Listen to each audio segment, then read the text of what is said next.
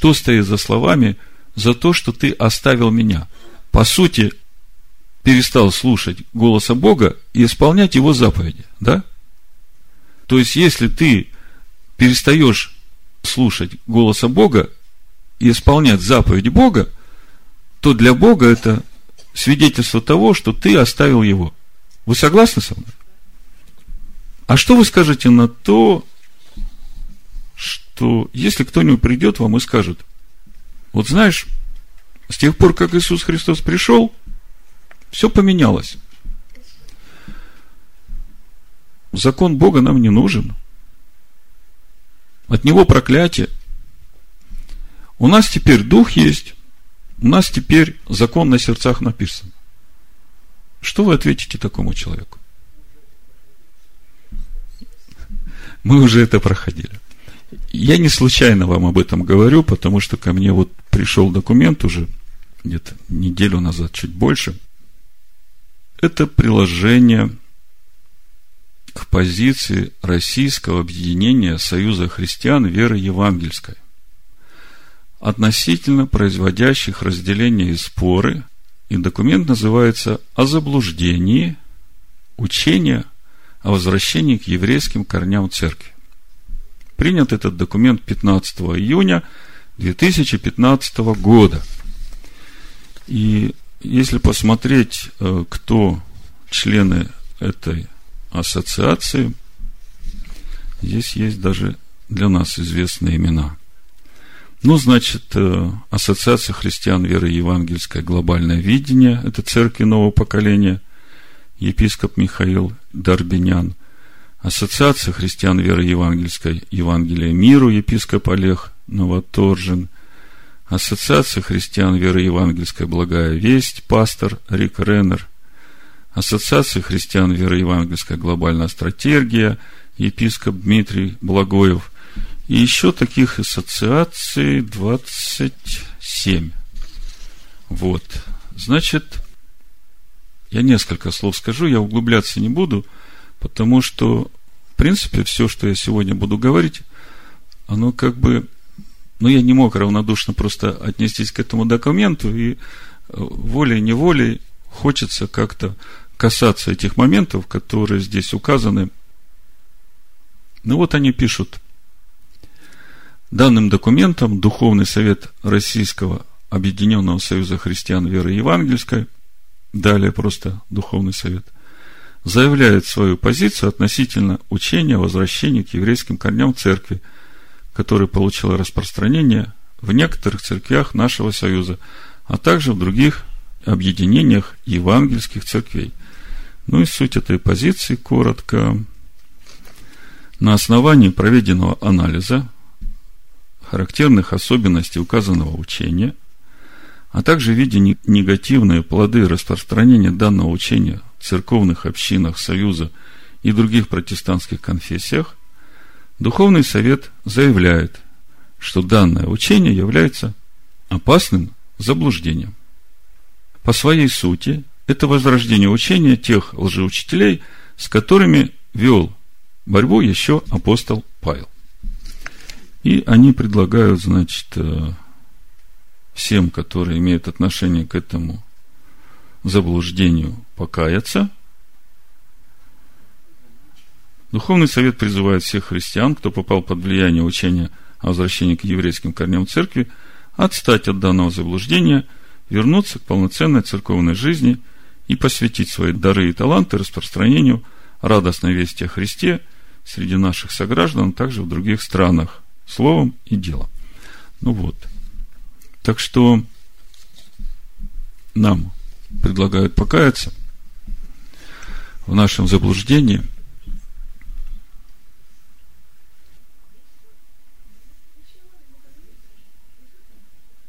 Когда я смотрю на аргументацию, которая здесь приведена, вы знаете, я вижу, что люди, которые писали, они просто не прочитали Писание. Вот этот документ – это результат непрочитанных Писаний. И вместе с тем я благодарен за то, что они написали этот документ, поскольку это помогает мне увидеть те места, где надо больше света проливать, чтобы люди все-таки сами видели и удостоверялись. Ну, на этом пока я остановлюсь, и мы продолжим разбирать нашу недельную главу Китово. Значит, мы остановились на том, что видимым свидетельством того, что человек оставляет Господа Бога, является его отказ от соблюдения заповедей Всевышнего. За то, что ты оставил меня, проклят ты, а суть проклятия – это пустота, это легкость души человека.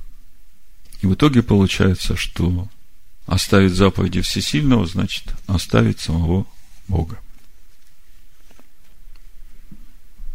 Дальше, если мы смотрим содержание нашей недельной главы, мы видим, что есть заповедь, когда войдешь в обетованную землю, то нужно произнести эти благословения и проклятия на горе Горизим и на горе Гевал.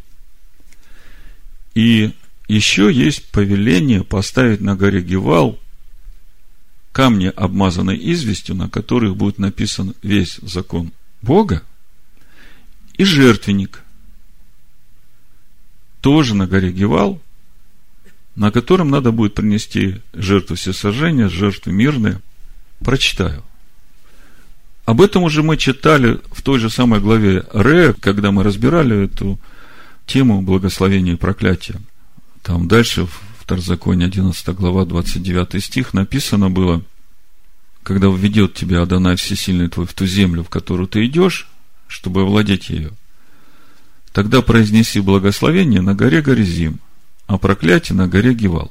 Ну, вы помните, что гора Горизим, она ну, вся покрыта зеленью, благоухает, птицы поют. Гора Гевал лысая, темная, каменная гора. Ничего живого. Ни птиц, ни травинки. 30 стихе написано, вот они за Иорданом, по дороге к захождению солнца в земле Хананеев, живущих на равнине, против Галгала, близ Дубравы, Море. То есть, практически, когда входишь в обетованную землю, это как бы в центре всей обетованной земли. То есть, такое видимое свидетельство последствий выбора человека. Гора Гевал и гора Горизим. И на горе Гевал ставится жертвенник и ставятся камни, на которых записан весь закон явственно. Я прочитаю. 27 глава Дворим с первого стиха. Смотрите, как написано. «И заповедал Моисей и старейшины сынов Израилевых народу, говоря, исполняйте все заповеди, которые заповеду вам ныне. И когда перейдете за Иордан, в землю, которую Адонай Всесильный твой дает тебе, Тогда поставь себе большие камни и обмажь их известью. И напиши на камнях все слова закона сего, когда перейдешь Иордан, чтобы вступить в землю, которую Адонай Всесильный твой дает тебе, землю, где течет молоко и мед, как говорил тебе Адонай, Всесильный отцов твоих. Когда перейдете Иордан, поставьте камни те, как я повелеваю вам сегодня, на горе Гевал. Видите, да? Поставьте камни, и обмажьте их известью. И устрой там жертвенник Господу Богу твоему, жертвенник из камней, не поднимая на них железа. Из камней целых устрой жертвенник Господа Бога, Адоная Всесильного твоего, и возноси на нем все сожжения Адоная Всесильному твоему, и приноси жертвы мирные, и ешь там, и веселись пред Адонаем Всесильным твоим. И напиши, восьмой стих, на камнях все слова закона сего очень явственно. В общем, на первый взгляд, кажется, что как-то нелогично на этой лысой горе устанавливать эти камни, на которых написать закон нужно, да еще и жертвенник, и радоваться и веселиться. Мы сейчас к этому придем. Я просто хочу прочитать еще Иисуса Навина, 8 главу, с 30 стиха, чтобы мы увидели, как исполнилось вот это повеление, которое сейчас Моисей заповедует народу. Народ сейчас стоит на входе в обетованную землю. И вот буквально через э, совсем немного времени Моисей уходит, и управление переходит к Егоша бен Нуну Иисусу Навину. Они переходят чудесным образом через Иордан, сразу останавливаются, переходят через Иордан 10 Ниссана. Это 4 глава, 19 стихе написано.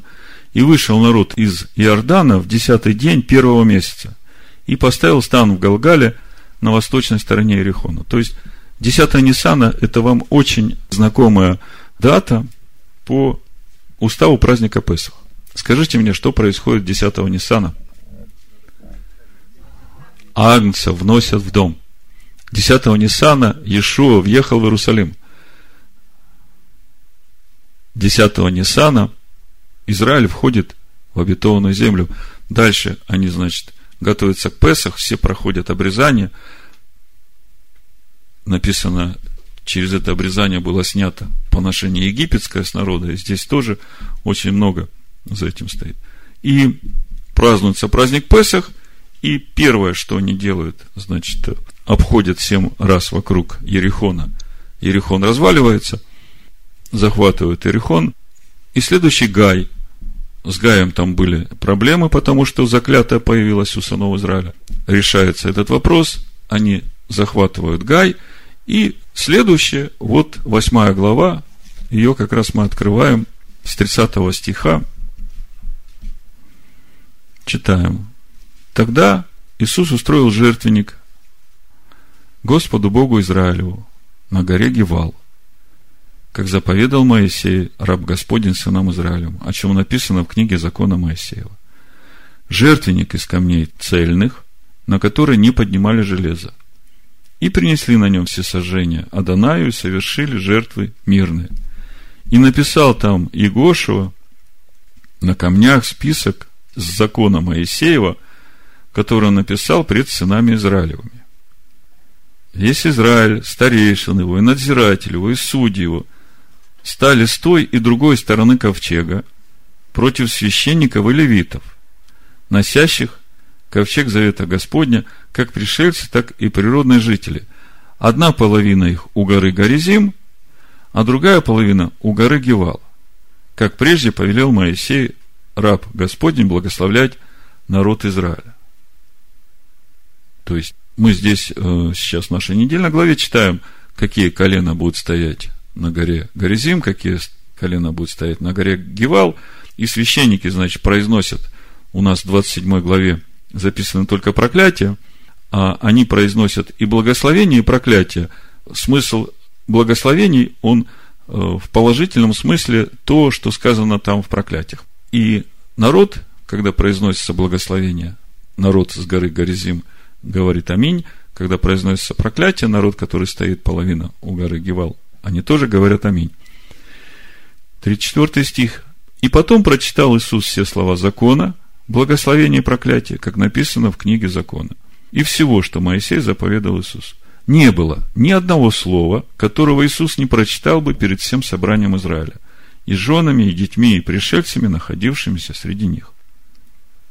Когда я думаю об этом жертвеннике и законе, который записан на камнях, которые стоят на горе Гевал, первое, что обращает на себя внимание, это почему нужно было обмазать известью эти камни и написать на извести этот весь закон.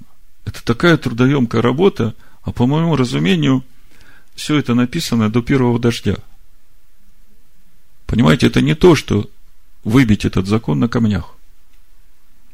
И вместе с тем есть жертвенник. И вот когда я все это вместе складываю, Дух меня приводит в третью главу послания Галатам, именно в то место, где Машех Иешуа взял на себя проклятие. Вот этот жертвенник, давайте посмотрим. Откроем Галатам третью главу. То есть, жизни нет, полная пустота. Заповеди были написаны, их смыло. И как вернуть жизнь туда? жертвенник стоит. Нужна жертва Всевышнему, нужно раскаяние. Нужно восстановить эти заповеди, эти законы, которые были записаны на этих камнях. И когда мы читаем послание Галатам, третью главу, то в 13 стихе мы читаем, Машех искупил нас от клятвы закона. Машех искупил нас от клятвы закона. От чего искупил нас Машех? Мы знаем, что проклятие – это следствие отказа от заповедей Бога, от закона. Приходит пустота, клала, да?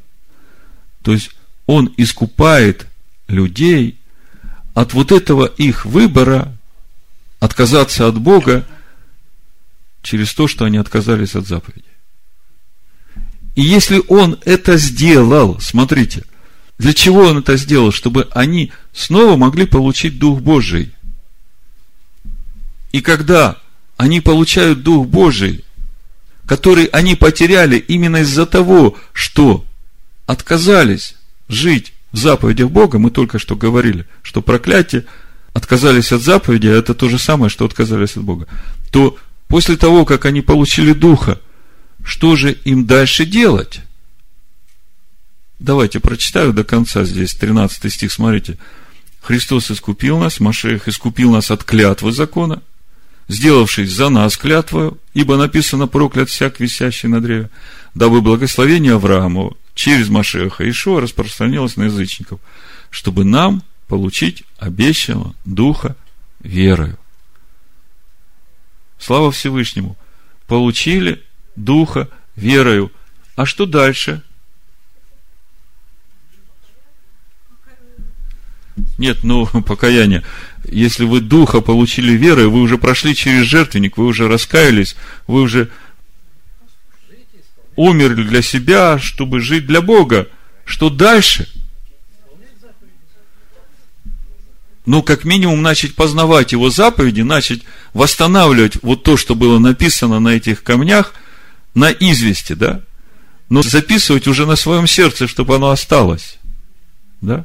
Вот одну реплику из этого решения, этого российского объединения Союза христиан. Вот смотрите. Апостол Павел пишет, что Христос – это конец закона, Римлянам 10.4. Что после того, как мы пришли к вере в Христа, мы уже не под законом. Римлянам 7.4. Ну, что тут ответить? Если Христос – конец закона, то получается, что отвержение Христа, потому что Христос и есть закон. Но там же есть люди, я вам называл фамилию Рика Ренера, он же профессионал в греческом языке. Неужели он ни разу не прочитал Римлянам 10.4, как там написано? Конечная цель закона Машех к праведности всякого верующего. А каким образом закон исполняет эту цель, чтобы привести нас в полноту возраста Машеха. Вот то, что мы сейчас делаем, мы познаем этот закон, этот закон записывается на наших сердцах. И вот так, по мере познания, мы возрастаем в полноту возраста Машеха, в праведность Божию. То есть, когда мы получили Духа, то мы его получили именно для того, чтобы Он вел нас в эту землю праведности чтобы Дух наставлял нас, раскрывал нам глубину закона Моисея. Потому что мы прошлый шаббат говорили, что закон духовен. И эта духовная глубина закона, она раскрывается человеку по мере духовности человека. А духовность человека растет по мере страха перед Всевышним, по мере послушания заповедям Бога. Чем больше мы ходим в послушании, тем больше нам открывается глубина Торы. Значит, вернемся к Галатам 3 главе, к этому жертвеннику. Это вообще-то очень сильное свидетельство от Всевышнего. Вы подумайте, в центре обетованной земли, по сути, это Царство Божие, куда увел Всевышний нас. Стоят две горы. И мы, вот живя в этом царстве, мы все время видим последствия нашего выбора. Вот хочешь быть вот такой, то ты знаешь, что приводит к этому. А хочешь быть вот такой, то ты знаешь, что тебе надо делать, чтобы быть таким. И это постоянно для тебя напоминание. Более того, милость Всевышнего настолько большая, что он на этой лысой горе оставляет тебе и жертвенник, и эти камни, на которых ты должен восстановить этот закон Бога. Так вот, когда мы читаем, дабы благословение Авраама через Машеха Иешуа распространилось на язычников, чтобы нам получить обещанного Духа верою, то, получив Духа верою, мы же должны стать на тот же самый путь, которым Бог вел Авраама. Ну, как минимум, вы согласны со мной? А если посмотреть, как Бог вел Авраама, с чего там началось? В 12 главе Бытия мы видим, что Бог говорит Аврааму, выйди из земли своей, выйди из родства своего, из обычаев, из традиций своего народа, вообще из всего, где ты жил, и иди в обетованную землю. обетованная земля – это Слово Бога. Слово Бога обрисовывает нам и очерчивает границы Царства Божьего. И вот мы приходим туда, и в 17 главе Бытие мы видим, Бог Аврааму говорит, наступай на себя, иди к себе истинному, к лицу моему, и становись непорочным, и тогда я поставлю с тобой завет, ты будешь отцом множества народов. Давайте 17 главу откроем, Бытие. То есть, у Авраама тоже есть условия, чтобы ему быть отцом всех верующих, ему надо проходить этот путь. Бытие 17, да? Первый стих, смотрите. Авраам был 99 лет, и Адонай явился Аврааму и сказал ему, я Бог всемогущий. Анахи Эль Шадай, они Эль Шадай. Ходи передо мною и будь непорочен. Это русский перевод – синодальный перевод. В иврите написано Хитхалех Лепанай в Тигье Тамим. Иди к себе, наступая на себя, к лицу моему, и становись непорочным. И дальше. И поставлю завет мой между мною и тобою, и весьма, весьма размножу тебя. И пал Авраам на лицо свое, Бог продолжал говорить с ним и сказал, я вот завет мой с тобою, ты будешь отцом множества народов. Авраам поверил, Бог ему говорит, вот иди этим путем. Авраам идет этим путем, наступает на себя, к лицу Всевышнего, становится непорочным, и открываем 26 главу Бытие, смотрим конечный результат, Бог уже говорит о пути, который прошел Авраам. Бытие 26 глава.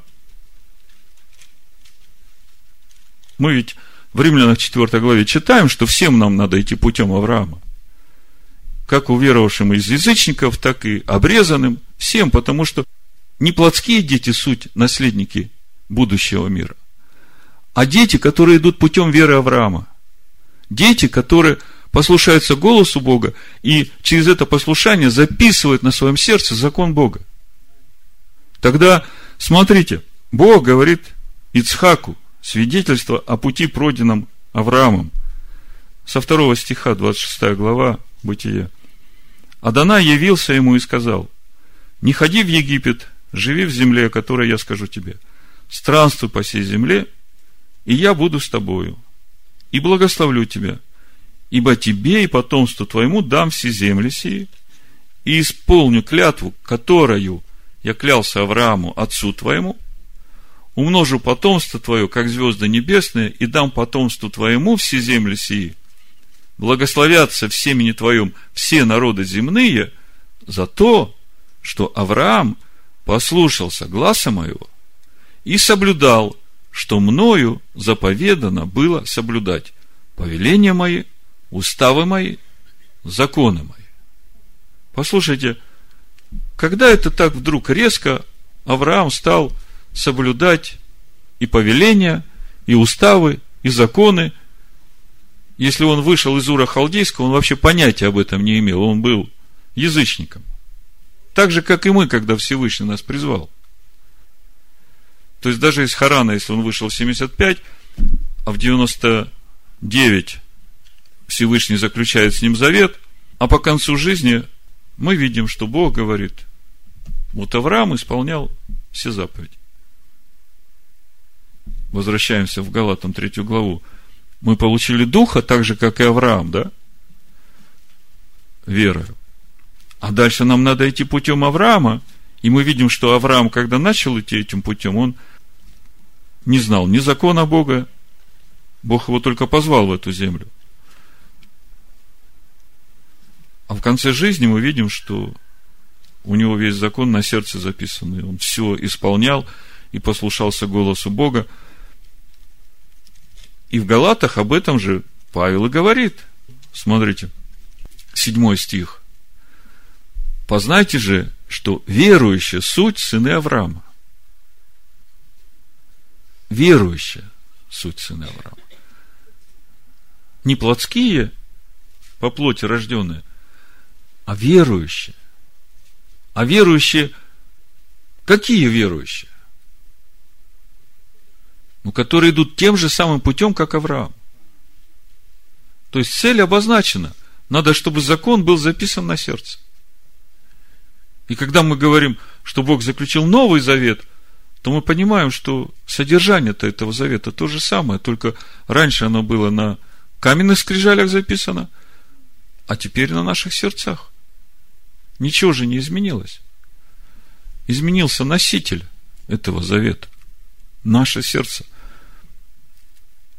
Восьмой стих Галатам. Описание, провидя, что Бог верой оправдает язычников, предвозвестило Аврааму, в тебе благословятся все народы. И вот девятый стих.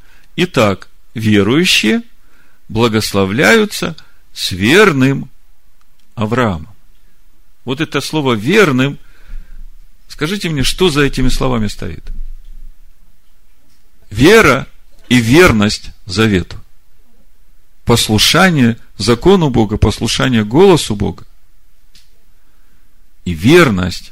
Вы знаете, мы тоже можем познавать закон, мы тоже можем знать, чего Бог от нас ожидает, но вот с верностью порой у нас слабовато бывает. Там начальник пригрозил, что не выйдешь в субботу, лишу тебя премий, и ты уже как бы начинаешь прогибаться под своего начальника. А о том не думаешь, что и начальника этого поставил он для того, чтобы проверить твою верность. Вот сейчас мои дети старшие переживают, папа, три понедельника выпадают, а у нас по понедельникам там новые предметы, там физика, химия – и как мы вот все это пропустим, потеряем? Я говорю, ну, подумайте. В нашей жизни нет ничего важнее, чем быть верным Слову Бога.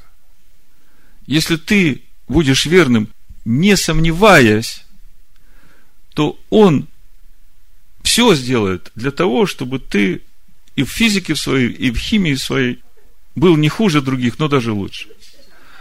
Только ты со своей стороны сделай то, что ты можешь в этой же физике и химии. Возьми учебник, сам поработай, э, прочитай о чем там и э, разберешься, и ничего не потеряешь. Но приобретешь. Но вот во всем этом надо быть бескомпромиссным, понимаете? Помните у Якова, сомневающийся, он ничего не получит.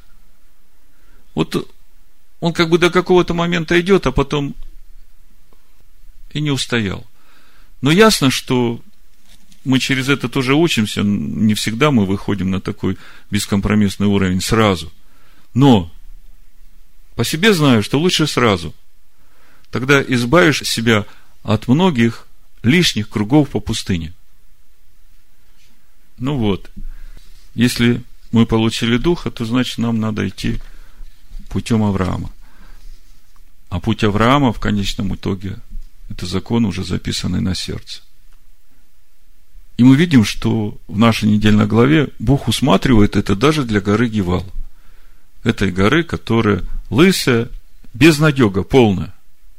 И вот когда смотришь на эту безнадегу, понимаешь, что есть шанс, есть возможность для каждого человека изменить все. Ну и начинается наша глава заповеди о том, чтобы приносить начатки плодов земли, в которую мы вошли, и десятины – Адонаю. Это Второзаконие 26 глава с первого стиха.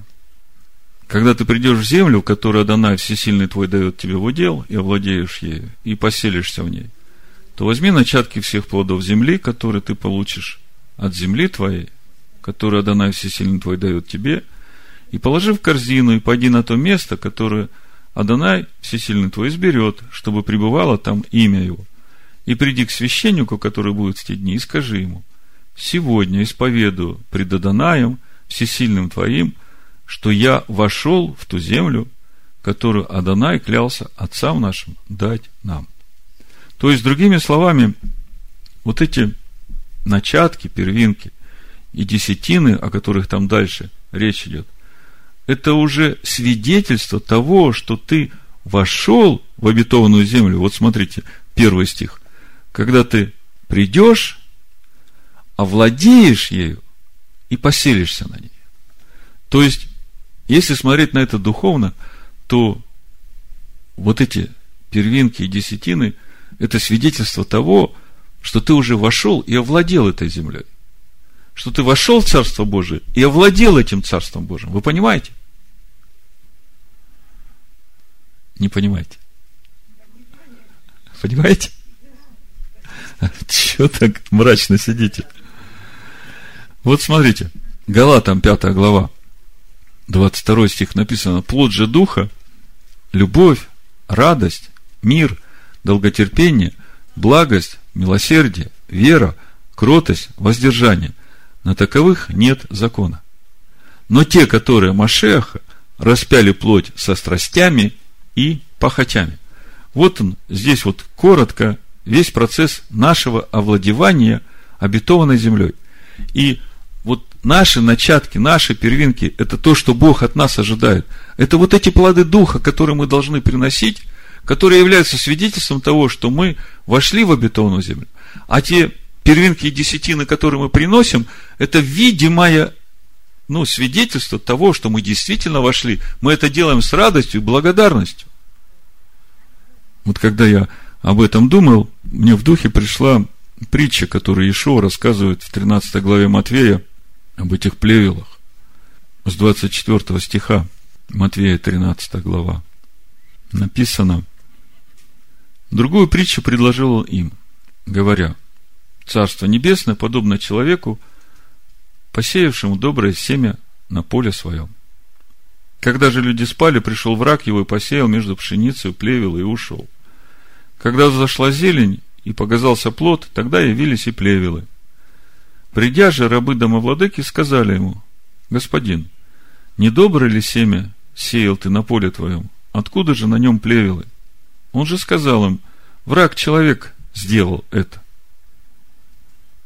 Ну, мы нет, ну, в христианстве все время дьявола за все ругают. А здесь он говорит, что враг человек это сделал. Дьявол может сеять мысли. Решает человек, принимать это или не принимать. Человек решает, выбирать ему заповеди Бога, выбирать Бога, или отвергать ему заповеди Бога, отвергать Бога. Враг, человек, сделал это своими учениями, сделал бесплодными миллионы людей. Сказал им, что Христос отменил закон Моисея. В итоге предложили лже Христа. А рабы сказали ему, хочешь ли мы пойдем выберем их? Но он сказал, нет, чтобы, выбирая плевелы, вы не выдергали вместе с ними пшеницы. Оставьте расти вместе то и другое до жатвы. И во время жатвы я скажу жнецам, соберите прежде плевелы и свяжите их в связки, чтобы сжечь их, а пшеницу уберите в житницу мою. То есть, мы видим, насколько важно быть плодовитым в своей жизни. Потому что придет время, когда уже придут жнецы и начнут сортировать, кто плевелы, то все же будет определяться потому, есть плоды или нет. И как вы понимаете, что на горе Гевал плодов быть не может. Вот хоть как ты старайся, без закона Бога, без Машеха, из которого течет Тора Моисея, нету плодов. Лысая гора. Поэтому Павел в 10 главе 1 послания Коринфянам и говорит, это были образы для нас, чтобы мы не были похотливы на злое, как они были похотливы. Шестой стих. Вообще-то надо с первого стиха читать. С первого стиха написано, «Не хочу оставить вас, братья, в неведении, что отцы наши все были под облаком, и все прошли сквозь море. И все крестились в Моисея, в облаке и в море, и все ели одну и ту же духовную пищу, и все пили одно и то же духовное питье, ибо пили из духовного последующего камня, камень же был Христос, Машех. Вот послушайте, сама мысль, которая здесь вложена. Отцы – это еврейский народ, который Бог вывел из Египта, ну, три с половиной тысячи лет назад примерно. Шли по пустыне вместе с Моисеем 40 лет. Единственная духовная пища и духовное питье, которое они ели и пили, это был тот закон, который Бог заповедовал через Моисея сыновьям Израиля. И написано, что этот закон тек из Христа. Скажите мне, может ли из одного источника течь горькая и сладкая вода, если это Христос, Машех? Тогда можно сказать, что эта вода была горькая, которая текла с него, закон Моисея? Скажите мне, а что это за Христос, которого нам предлагают, из которого закон Моисея не течет? Это истинный Христос или ложный? Смотрите, дальше написано. Но не о многих из них благоволил Бог, ибо они поражены были в пустыне. А это были образы для нас, чтобы мы не были похотливы на злое, как они были похотливы. Не будьте также идолопоклонниками, как некоторые из них, о которых написано «народ сел есть и пить и встал играть». Не станем блудодействовать, как некоторые из них блудодействовали, и в один день погибло их 23 тысячи. Не станем искушать Христа, как некоторые из них искушали и погибли от змей. Ну вот римскому христианину говорят, не искушай Христа. А что под этим он понимает? Что стоит за тем, чтобы не искушать Христа? Вот как он может объяснить, как он понимает, чем он может искушать Христа? А здесь ясно написано. Не станем искушать Христа, как некоторые из них искушали и погибли от змей. Мы открываем эту историю в пустыне, когда народ стал роптать против Моисея и против Бога, и появились змеи. Значит, роптать против Моисея, это значит роптать против Бога, потому что заповеди, которые записал Моисей, дал Бог, а значит, все это вместе является искушать Христа.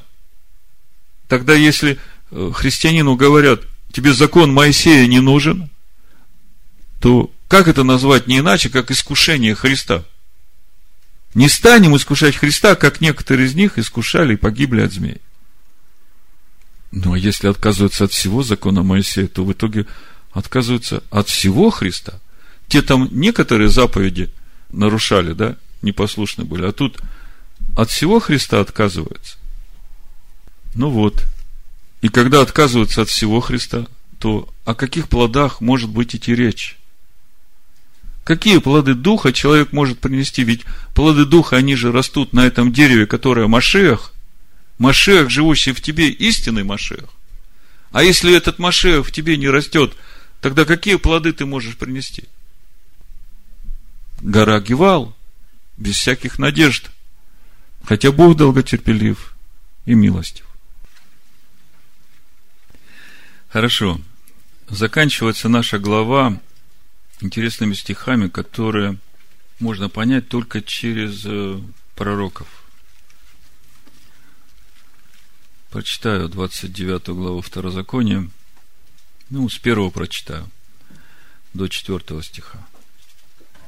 Вот слова завета, который Адонай повелел Моисею поставить с сынами Израилевым в земле Моавицкой, кроме завета, который Адонай поставил с ними на Хариве.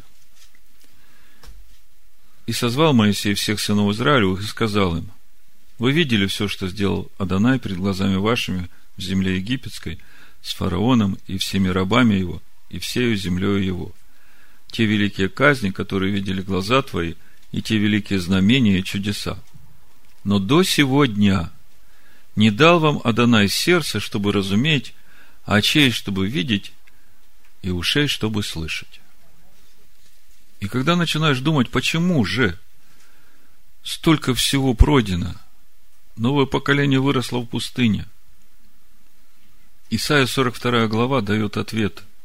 Почему? С 18 стиха написано. Слушайте глухие и смотрите слепые, чтобы видеть. Кто так слеп, как раб мой, и глух, как вестник мой, мною посланный? Кто так слеп, как возлюбленный, так слеп, как раб Аданая. Речь идет об Иакове. Смотрите, Бог дает свой закон, учит народ своему закону, вводит его в обетованную землю, но при всем при этом Господь не дал сердце, чтобы разуметь, очей, чтобы видеть, и ушей, чтобы слышать. Почему? Читаем. Ты видел многое, но не замечал уши были открыты, но не слышал. Господу, Адонаю, угодно было ради правды своей возвеличить и прославить закон Тору. То есть, за всем этим стоит очень серьезный замысел Всевышнего. Через все это Всевышний хочет прославить, возвеличить свой закон – чтобы все народы, видя то, что пришло в жизнь Якова, и сравнивая с тем, что написано в законе, чтобы они задумались, что эти слова, которые записаны в законе Моисея, это не просто какая-то история, которая была когда-то. Это слова, которые творят этот мир. Это слова, которые устрояют Царство Божие в этом мире. И Машех Иешуа, когда пришел в этот мир, взял на себя грехи. Вот через него открываются и духовные уши у всякого, кто принимает его и верует в имя его. Открываются эти духовные уши и духовные глаза, и человек начинает, познавая этот закон, записывать в сердцах, и тогда воля Бога начинает исполняться на земле, как и на небе. Иешуа говорит, что тот, кто хочет исполнять волю Всевышнего, не волю того Иисуса Христа, который отменил закон, а тот, кто хочет исполнять волю Всевышнего, тот узнает об этом учении.